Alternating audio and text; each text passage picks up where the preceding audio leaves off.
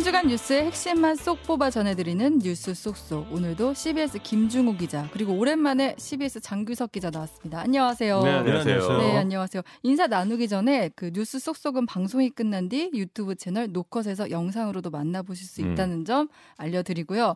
처음에 이제 김중호 기자 얘기부터 들어볼게요. 우리 김중호 기자 예전에 우리 지난 방송에서 한일 정상회담 으 로 인해서 네. 이제 한미일 삼각공조가 더 돈독해질 것이다 이 음. 얘기 했었잖아요. 예, 예. 근데 그 지금 한일 정상회담 후폭풍이 계속해서 발생하고 있어요. 그 우리 외교 대상이 되는 국가들이 하나같이 국력이라든지 뭐, 뭐 종합적인 인구, 군사력, 국력 모든 게 우리나라보다 약하거나 네. 아니면 적은 나라들이 없죠. 주변에 있는 러시아, 중국, 음. 일본, 미국 전부 저 어떻게 보면 좀 운이 많이 없는 나라 축에 속해요. 전부 세계 전 세계를 놓고 보더라도 뭐 다섯 손가락을 꼽, 꼽히는 그런 나라들이 다 있으니까. 근데 그렇기 때문에 언제나 외교가 참 우리 어느 정부가 들어오더라도 거기다 또 우리나라는 또 위에 바로 북한이 있지 않습니까? 네. 쉽지가 않은데 음. 그렇다고 치더라도 음, 지금 윤석열 정부 들어와서 나오는 외교 같은 경우에는 오히려 외교 상대국에서 환영을 받고 음. 국내에서는 굉장히 음. 많은 논란을 일으키고 있는 그러니까요. 이상한 형태의 외교가 계- 계속되고 있죠. 그러니까 국내 윤석열 대통령에 대한 지지율은 떨어지고 있는데 일본의 기시다 총리 지지율은 또 올라가고 있다고 하고요. 예, 예. 뭐 그런 그 뉴스들이 많이 나오죠. 어떻게 보면 좀 당연한 얘기일 수도 있는 게 우리나라 사람들이라면 다 그렇게 예상을 했을 것 같기도 하고 음. 윤석열 대통령이 가장 맹점을 찌른 거잖아요. 음. 이 한일 관계에 있어 가지고 가장 불편하고 한국인들로서는 뭐 이걸 잘했다 못했다를 떠나가지고 가장 이 건드리기 싫은 상처를 우리나라 대통령이 사실 찌른 셈이 됐기 때문에 음. 그걸 뭐 사실 윤석열 대통령도 모르지는 않았을 거고요. 어느 정도 그걸 예측하는 듯한 발언도 했었고. 그래서 그런 예상대로인 결과가 나오고 있죠. 네. 예. 이번 정부 들어서 윤석열 정부 그리고 윤석열 대통령에 있어서 가장 약점이라고 우리가 됐던 부분은 다름 아닌 외교 안보였죠. 왜냐하면 이 부분은 정말 경험조차 없었으니까요. 그렇죠. 초보라고 이제 많이 얘기를 했었죠. 초보 중에서 생초보인 분야이기 때문에 다들 음. 조마조마 거기다 또 우리나라 외교 문제가 얼마나 또 민감합니까. 음. 그랬는데 너무 보면 처음부터 보면 아주 그냥 네. 강력하게 나갔단 말이에요. 음. 그런데 역시나 우려됐던 건 뭐냐면 어, 공동 기자회견이나 이런 부분에서도 너무 단정적이고 음. 음. 역시나 마찬가지로 공간을 남겨두지 않았어요. 구상권 청구는 다시는 없을 겁니다. 네. 이런 거는 사실 아까 전에 말씀드렸듯이 비공식 회담에서 음. 비공식 정상회담 기시다 총리에게 그렇게 몇 번이나 다짐을 해주는 음. 거는 상관이 없습니다. 그런데 공식적인 일본 기자들이 있는 그 자리에서 그 질문에 대해서 이렇게 단정적으로 얘기할 필요가 있었나? 그렇죠. 그 얼마든지 좋게 여지를 남겨둘 수 있는 그런 화법은 그 외교적 수사란 거 있잖아요. 음. 그렇죠. 네. 일본 정치인들 그걸 되게 잘해요. 음. 우리들이 제일 열받은 게 뭡니까? 절대 사과를 안 하잖아요. 그건 뭐냐면 일본 측에서는 최대한 여지를 남겨놓는 거거든요. 음. 일본도 그런데 우리나라가 굳이 그렇게 할 필요가 있었냐? 그리고 그 전에 앞서가지고 네. 이런 민감한 문제에서는 여체 쌍방이 있는 겁니다. 일본이 있으면 우리나라가 국민들이 있잖아요. 피해자들이 있고.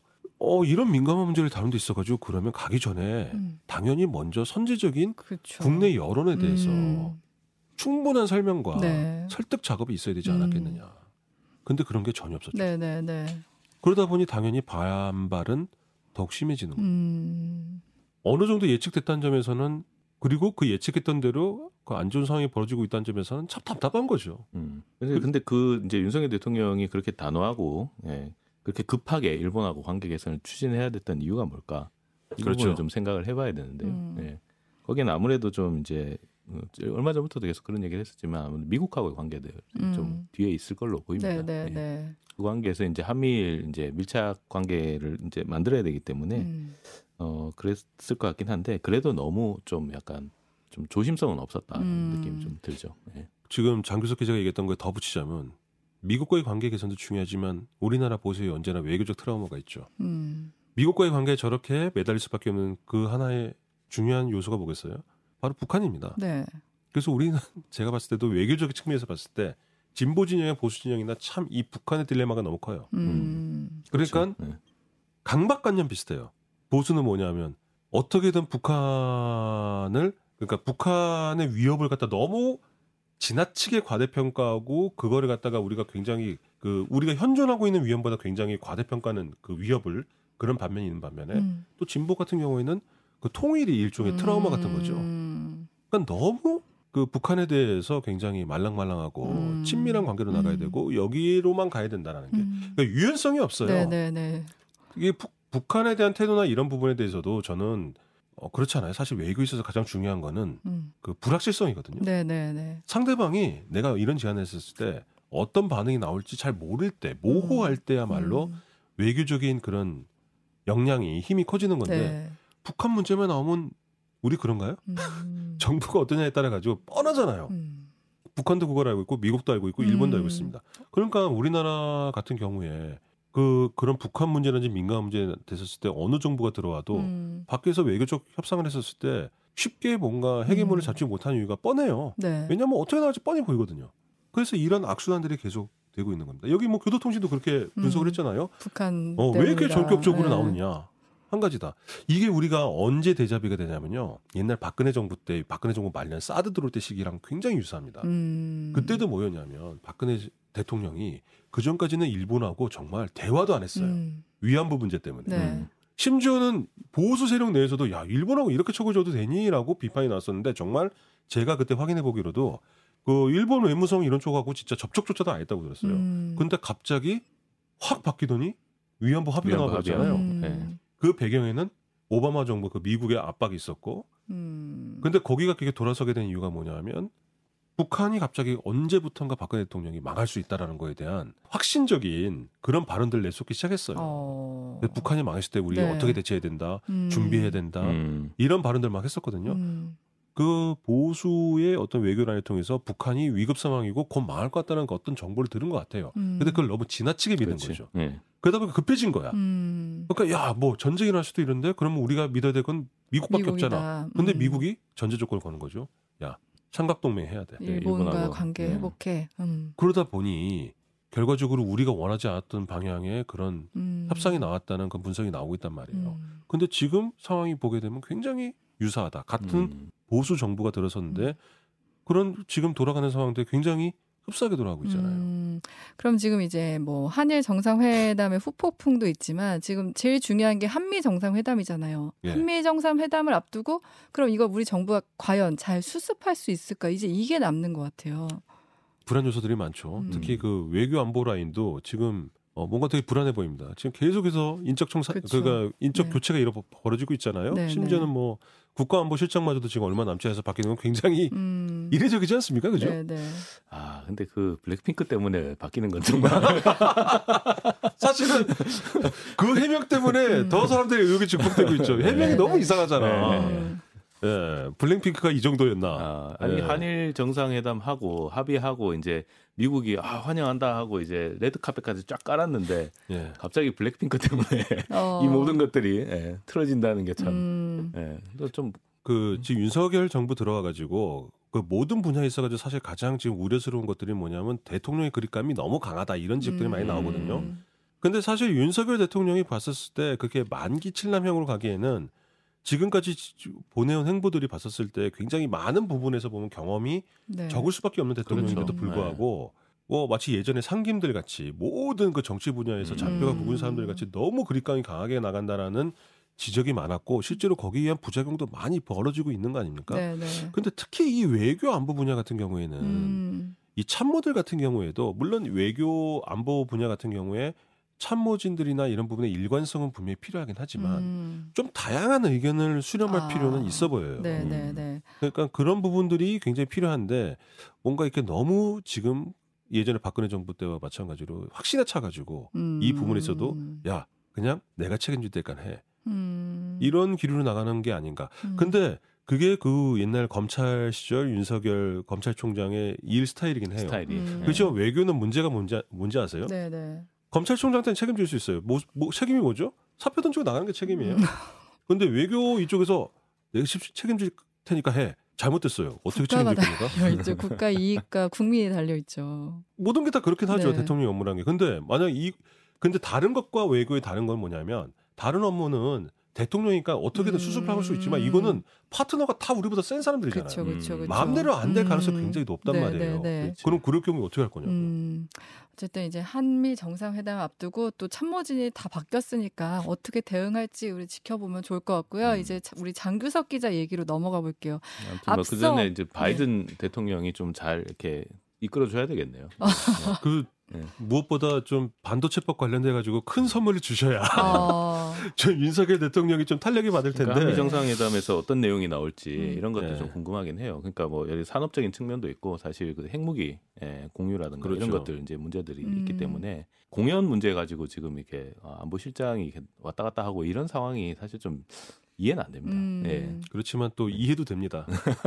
얼마나 힘들었을까 그 참모진들이요. 뭔가 이렇게 어? 설명을 해야 되는데 다 말할 수는 없고. 사실 대단히 중요한 문제들이 지금 네. 오고 가고 있단 말이에요. 네, 네, 네. 예. 어쨌든 뭐 장 기자 말씀하신 것처럼 바이든의 선물이 뭘지 기대를 해보면서 우리 장 기자 얘기로 넘어가 네, 볼게요. 예, 예. 앞서 2주 동안 이제 빠진 이유가 네. 왜 빠진 거예요? 네, 오세훈 서울시장이 이제 유럽 출장을 갔는데 네. 9박 11일을 다녀왔습니다. 어. 네, 그래서 제가 그걸 동행을 하고 왔는데 네, 네. 그러느라고 좀 빠졌죠. 근데 오세훈 시장 이번 출장을 놓고 이제 뭐 거의 하루에 한 개씩 공약을 아, 발표해서 아주 거창해요. 일일 Great 일 공약. 한강이야. 그죠? 그 얘기 어. 그 얘기까지 나왔는데 그 얘기를 오늘 해 주신다고요. 네. 그래서 좀 여러 가지 이제 그 얘기가 있는데 일단 이제 오세훈 시장 유럽 출장은 미국, 일본 막 이런 얘기하다가 갑자기 서울시로 내려오니까 이게 예. 스케일이 너무 작아지는 것 같아. 한강 얘기를 좀 해야 됩니다. 음. 네. 거시적 관점에서 네. 이제 이 미시적 이슈로 네. 가네요. 또. 그래서 이제 유럽 출장을 이제 오세훈 시장이 갔다 왔는데 3월 12일부터 22일까지 9박 11일이었고요. 영국 런던, 아일랜드 더블린, 독일 함부르크, 덴마크 코펜하겐 어. 이렇게 네 개 나라를 다녀왔습니다. 네. 에, 그러니까 뭐 하루에 한 이틀에 한 나라씩 그냥 계속 뛰는 거예요. 아. 그리고 어 그래서 이제 요 도시들이 어떤 도시냐 이제 수변 개발 그러니까 강이나 바닷가를 좀 잘 개발해서 어 새로운 산업 기반을 거기다 놓거나 아니면 음. 시민들이 여가를 즐길 수 있는 시설을 놓거나 요런 데를 이제 찾아서 갔어요. 네. 네, 찾아서 갔고 각 도시별로 거의 한 서너 개 프로젝트들을 갖고 갔고요. 그래서 제가 한 몇 개 정도 발표했나 봤더니 15개나 9박 11일 동안 15개요. 하루에 뭐 네. 한두 개씩. 거의 예. 쏟아낸 거네요, 예. 그냥 거의. 그래서 이제 각 도시의 뭐 재개발 프로젝트, 시설, 뭐 그것도 이제 다 둘러보고 네, 음. 기사로 쓰고 또 비공개 일정들도 있었어요. 그래서 그거는 또 오세훈 시장이 따로 참석을 하고 음. 또 저녁에 와서는 오세훈 시장하고 기자들하고 또 간담회를 하고 상당히 타이트하게 진행이 됐거든요. 어. 네, 진행이 됐었는데 네. 여기서 뭐 서울링 뭐 이런 거 좀 이제 좀 논란이 됐던 게 이제 좀 주목을 받았던 게 서울링 만들겠다, 뭐 한강 수상버스 도입하겠다. 그다음에 뭐 부유식 한강 수영장, 음. 제2 세종문화회관 여의도의 음. 건립 뭐 이런 것들 좀 흥미로운 개발 구상들을 이제 많이 내놨고요. 네. 그래서 이제 거의 뭐 오세훈 시장이 일일 뭐 그 우리 조태명 앵커 얘기했지만 일일 대선 전략 발표냐 음. 뭐 이런 얘기까지 이제 하셨죠. 거의 뭐 오세훈 존재감 부각 프로젝트. 같은 예. 그러니까 이제 대권 행보 아니냐 네, 이런 그렇죠. 얘기 나올 네. 수밖에 없는 사실 것 같아요. 근데 이게 그걸 염두에 뒀다고 할 수밖에 없는 게요. 음. 사실 지난해 10월 21일부터 31일까지 유럽 출장을 오세훈 서울시장이 갔었어요. 이게 이제 서울시장 캐치프레이즈가 이제 매력 도시 서울인데 어, 서울을 정말 매력 있게 만들기 위해서 정말 혁신적인 디자인들을 음. 갖고 있는 건축물들을 좀 서울에도 많이 만들자 네. 이런 얘기를 하면서 유럽에 이제 혁신적인 디자인들이 있는 도시들도 찾아갔단 음. 말이에요. 근데 이게 하필 출장 중에 10월 29일 날 이태원 아. 참사가 터집니다. 아. 예. 31일까지 유럽 출장 일정이었는데 그래서 중간에 이틀 일정을 삭제를 하고 오세훈 시장은 돌아왔고요. 아. 그다음에 남아 있는 출장단은 이틀을 돌긴 돌았는데 거의 이제 의미가 없어져 버린. 거죠. 예. 네. 그랬었던 거 가- 그랬었다고 하고요. 그 다음에 이제 뭐 서울을 이렇게 멋진 도시로 만들겠다는 구상을 자기가 쫙 내놓으려 고 그랬는데 갑자기 이태원 참사가 터지니까 음. 아. 그것도 완전히 빛이 빛이 발해버렸고요. 발했어요. 예. 네. 그 다음에 이태원 참사가 벌어지고 나서는 그때부터는 이제 어, 추모 전국이 오잖아요. 그렇죠. 네. 네. 추모 전국이 오기 때문에 오세훈 서울시장이 뭘 할 수가 없어요. 음. 내가 이렇게 하겠다 저렇게 하겠다 그쵸. 발표를 할 수가 네, 없고 네. 대신에 이제 사태를 이제 수습하는 음. 이그 모습을 이제 보여줘야 되는 상황이기 때문에 여러 가지로 이제 어 자기가 존재감을 부각시킬 수 있는 그런 이제 이슈 이슈나 이벤트들이 이제 할 수가 없는 거예요. 음. 손발이 다 묶여버린 거죠. 좀 이제 지나서 이제 신년이 되면서 신년 기자회견하고 그 다음에 노인 어 지하철 무임 승차 문제, 음. 그다음에 뭐 전장연 그 시위 문제 이런 것들에 이제 적극적으로 개입하면서 조금씩 이제 자기 존재감을 다시 이제 부각시키기 시작하고 네. 결정적으로 이제 Great 한강 프로젝트를 발표하고 유럽 어. 출장을 가면서 네. 어 이제 다시 또 이제 행보를 시작을 합니다. 음. 예, 사실 그래서 이번 유럽 출장은 어, 오세훈 서울시장이 좀 자신의 어떤 그 존재감을 조금 더 이제 부각시키기 위한 음. 어떤 하나의 이벤트였다라고 네. 이제 좀 봐야 될 것 같고요. 음. 네. 그래서 뭐 15년 전 이제 뭐 한강 르네상스 계획을 했었는데 네. 시즌 2다. 그니까요. 어, 본인이 스스로 그런 얘기를 어, 했습니다. 아, 아니 네. 안 그래도 이 공약을 듣는데 한강 르네상스 딱그 예. 단어가 생각이 세빛 나더라고요. 둥둥섬 생각나고 막 그니까요. 그러죠. 네, 예, 네. 예. 그래서 이제 뭐 이번 출장에도 이제 그 한강을 좀 어떻게 좀 개발할 거냐. 음. 그래서 이제 다른 도시들이 어떻게 개발해 놨는지를 좀 미리 미리 좀 살펴보고 한강을 참 좋아하시는 네, 것 네. 같아요. 그래서 좀 이제 한강에도 이런 게 이제 도입된다 이런 걸좀 음. 보여주기 위해서 일단 이제 돌아본 것 같아요. 그래서 이제 가장 이슈가 됐던 게 이제 그 서울링이라고 해서 이 대관람차인데 반지 모양으로 이렇게 동그랗게 생겨가지고 음. 그 음. 원래는 대관람차가 중간에 이게 그 허브가 런던 있고 런던 같이요. 네, 축이 있고 이렇게 살이 있어요. 네, 바- 네. 자전거 바퀴처럼. 예, 예, 예. 근데 이 서울링은 그게 없어요. 그냥 링이에요. 어, 네. 그게 어떻게 가능한 거예요? 근데 이게 훨씬 더 쉽다는 거예요. 어. 링에 넣고 그다음에 궤도를 이쪽에 넣어가지고 그 음. 관람차를 돌리는 거예요. 음. 아, 네, 그렇게 하는 건데 사실 전 세계에 이런 디자인이 없다. 네, 음. 그것 때문에 하는 겁니다. 음. 네, 다른데 똑같은 데 있는 관람차 같으면 안 만들죠. 왜냐하면 어, 내가 그걸 따라서 만든 거가 되기 때문에 음. 정말 세상에 없는 걸 만들었다 아, 하기 위해서 이제 그런 디자인들을 만드는 거예요. 네. 그 다음에 이제 또 나가는 게 이제 한강을 이제 건너는 곤돌라, 이 케이블카인데 한강에 강남북을 연결하는 어떤 그 새로운 교통수단으로 이제 음. 사용하겠다. 수상버스도 그렇고요. 음. 실제로 이제 이거에 템즈강에 이런 것들이 있어요. 뭐 런던 아이도 있고요. 그 다음에 한강 그 템즈강 케이블카도 있어요. 음. 그 다음에 템즈강에 수상버스도 있고 이걸 다 타보면서 오세훈 서울시장이 아 이거 한강에 도입하면 어떤 모습일까 이거를 계속 생각을 하는 것 같더라고요. 음. 그리고 개발을 하는 건데 이 개발 계획들 Great 한강 프로젝트라는데 저는 조금 이 조어에 약간 문제가 있다. 네. 한강이라는 것 자체가 한이라는 게 이제 그러네요. Great라는 뜻이거든요, 사실. 그러네요. 어, 네. Great라는 뜻이 들어 있어요. 그래서 사실은 중복이 되거든요. Great 음. 한강이다 그러면. 네. 족발 같은 거죠. 그렇죠. 네. 역전압 뭐 이런 거. 네. 아, 또 갑자기 그레이트 한강에서 족발로 가니까 조금 그렇긴 한데. 갑자기 배가 고파지는데 예. 아무튼 이 개발 계획을 만드는 시기가 2027년쯤이에요. 거의 다. 2027년. 거의 한 4년 뒤쯤입니다. 음, 네. 의미심장합니다. 그- 이게 이제 내 오세훈 서울시장이 임기가 이제 끝나는 직후. 음. 그다음에 약간 이제 대선하고 약간 맞물려 있는 거 아니냐. 음. 그래서 대선 전략 아닙니까? 내가 또 물어봤어요, 어, 직접. 어, 날카로운 네, 질문 대선 전략. 아니에요? 이랬더니 네. 아니 대선 전략을 할 거면 내가 더 빨리 하지 그러더라고. 음. 그래서 아, 그건 아니고 근데 나는 솔직히 더 빨리 만들고 싶어요. 그런 얘기를 하더라고요. 저는 이제 그 얘기를 들으면서 이렇게 몇 천억 들어가는 이것들을 몇십 개를 프로젝트를 내놨는데 이게 다 될까? 그러네요. 네. 네. 사실 그거에 대한 이제 좀 음. 약간 의문이 좀 생기더라고요. 음. 네. 근데 뭐 이런 그 프로젝트를 사실 계획했다고 다 되는 건 아니긴 하잖아요. 사실 그 설악산에 지금 그 얼마 전에. 오색 케이블카 네네. 문제가 있었잖아요. 그게 제가 환경부 출입할 때 음. 5년 전부터 사실 그게 평창 올림픽에 맞춰서 아. 하려고 했던 거예요. 근데 지금까지도 지금 문제가 되고 있잖아요. 네, 네. 그러니까 사실 그런 것들이 프로젝트들이 계획대로 되는 경우가 거의 없습니다. 음. 네. 그리고 게다가 이게 뭐 한강에 들어가는 거는 몇 천억, 뭐 음. 조단위 프로젝트도 있어요. 그러다 보니까 이걸 4년 안에 좀 무리가 있죠. 음. 아무래도. 그래서 뭐 제2세종문화회관 같은 경우도 보면 원래는 이거를 그 영등포의 그 물레동 부지에다가 만들려고 그 물레동 부지를 이미 만들어 놓은 네. 맞습니다. 상황이에요. 네, 네. 근데 그거를 다시 뒤집어서 구민회관으로 바꾸고 다시 이제 여의도 공원에다가 다시 이걸 짓겠다. 이렇게 또 바꾼 거예요. 음. 그러다 보니까 뭐 설계 개발 뭐 이 과정에서 특혜냐 뭐 누구한테 뭘 해주냐 이런 식으로 해서 자본부터 생기고 여러 가지 자본이 생기는데 이런 거를 이제 얼마나 이 계획들을 사실 좋은 계획을 발표하는 것도 음. 중요하지만 이 계획을 얼마나 잘 진행시키느냐 하는 게 또 시장이 그렇죠. 어떤 갖고 네. 있는 역량이잖아요. 음. 오 시장이 이거를 제대로 스무스하게 잘 할 수 있느냐 음. 이걸 봐야 정말 진정한 대선 주자로 부상할 수 있을까 네. 이거를 좀 볼 수 있다. 그러지 음. 않으면 용두사미로 끝날 수밖에 없다. 네. 네, 네. 저는 그런 생각이 좀 들었고요. 네.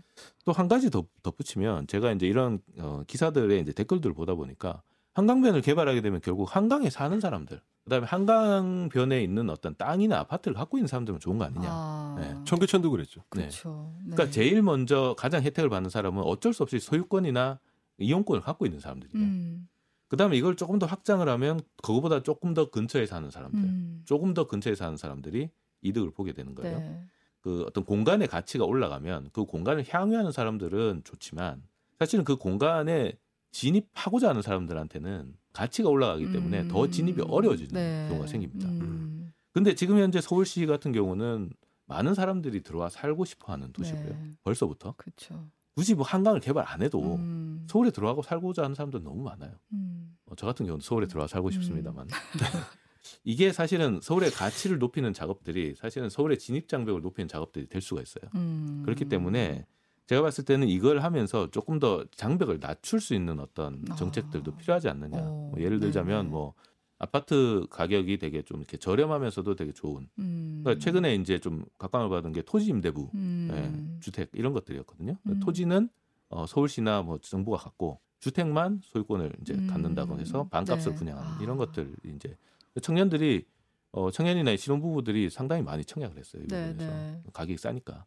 오세훈 시장 개인적인 입장에서는 서울시장 임기를 갖다가 다 온전히 마치고 나간 게 아니기 때문에 음. 아, 뭔가 자기의 그 한강 레네상스 그 부분이 그렇죠. 중간에 맞아요. 좌초됐다는 그런 네. 느낌을 가질 수 있을 엄청난 거예요. 트라우마가 있어요. 그렇죠. 네. 음. 그러니까 이거를 반드시 내- 해내리라 아마 이런 음. 것도 있을 것 같긴 한데 음. 다만 지금 뭐 장규석 기자 얘기 들어보면 어떤 식의 개발이 될지는 뭐 좀 더 지켜봐야겠지만 종로 피막골도 재개발이 됐었거든요. 음. 적극적으로 해가지고. 네. 근데 결과적으로 저는 피막골 재개발은 굉장히 안 좋은 형태의 재개발 사업이었다라는 그런 평가를 든다고 생각합니다. 음. 저도 거기에 동의하고요. 왜냐하면 네. 지금 오세훈 시장이 지금 뭐 굉장히 오랜 시간이 돼서 다시 지금 정치적으로 재개하고 다음 대권을 본다 그러면 뭔가 업그레이드된 것을 보, 여줘야 돼요. 음. 그러니까 단순히 개발을 갖다가 음. 내가 못했던 그런 그 원대한 꿈을 갖다 이뤄보겠다는 네. 것도 좋지만 시간이 지났잖아요. 음. 그러면 그걸 갖다 좀 더 업그레이드된 모습, 뭔가 다른 모습을 예전과 보여줘야 되는데 음. 예를 들자면 그런 거죠. 개발을 하다도 피막골 개발의 가장 큰 문제점이 하나 뭐였냐면 지금 현재에서의 무슨 개발이라든지 이런 컨셉에서 뭐 중요한 게 뭐냐면 과거의 인문학적 역사, 음. 그런 배경, 음. 그 다음에 자연 친화적인 음. 거, 네, 친환경, 네, 네. 자연을 우선시하는 거 음. 그런 거 아니겠어요? 음. 요즘에 그런 게 트렌드란 말이죠. 음. 이제 이런 부분들도 보면 뭐 소- 저기 뭐 젊은 세대들이 얘기했듯이 이제 힙한 음. 그런 모습들도 대중 정치도 굉장히 중요한데 네. 그때 피막골은 그 수많은 그 거기서 노포들 이런 음. 것들은 그 역사적인 다 백그라운드를 가지고 많은 그렇죠. 문인들 그러니까 음. 그 공간이 가지고 있는 그 낡은 그 외양만 보는 게 아니라 음. 거기에 얽힌 이야기들이 있었던 공간이거든요. 거기에 또 멋이 있죠. 예. 네. 근데 그거를 갖다가 어떤 식으로 했냐면 어마어마한 주상 복합을 지어놓고 가게들을 갖다 그 안으로 옮기겠다. 음. 이런 식의 개발이었어요. 음. 근데 그 가게들은 그 허름한 정말 다스려져가는 그 가게를 보존하고 거기에 낡은 집기들이 있을 때 그야저 의자에 있는 그 어떤 느낌이 있죠. 시인들이 예. 음. 앉아서 먹었던데 이게 사실은 모든 재산인데 아. 그거를 그 육각형 같은 음. 딱해진 그런 음. 오피스 건물 같은 데 인기가 좀 옮겨놓으니까 음.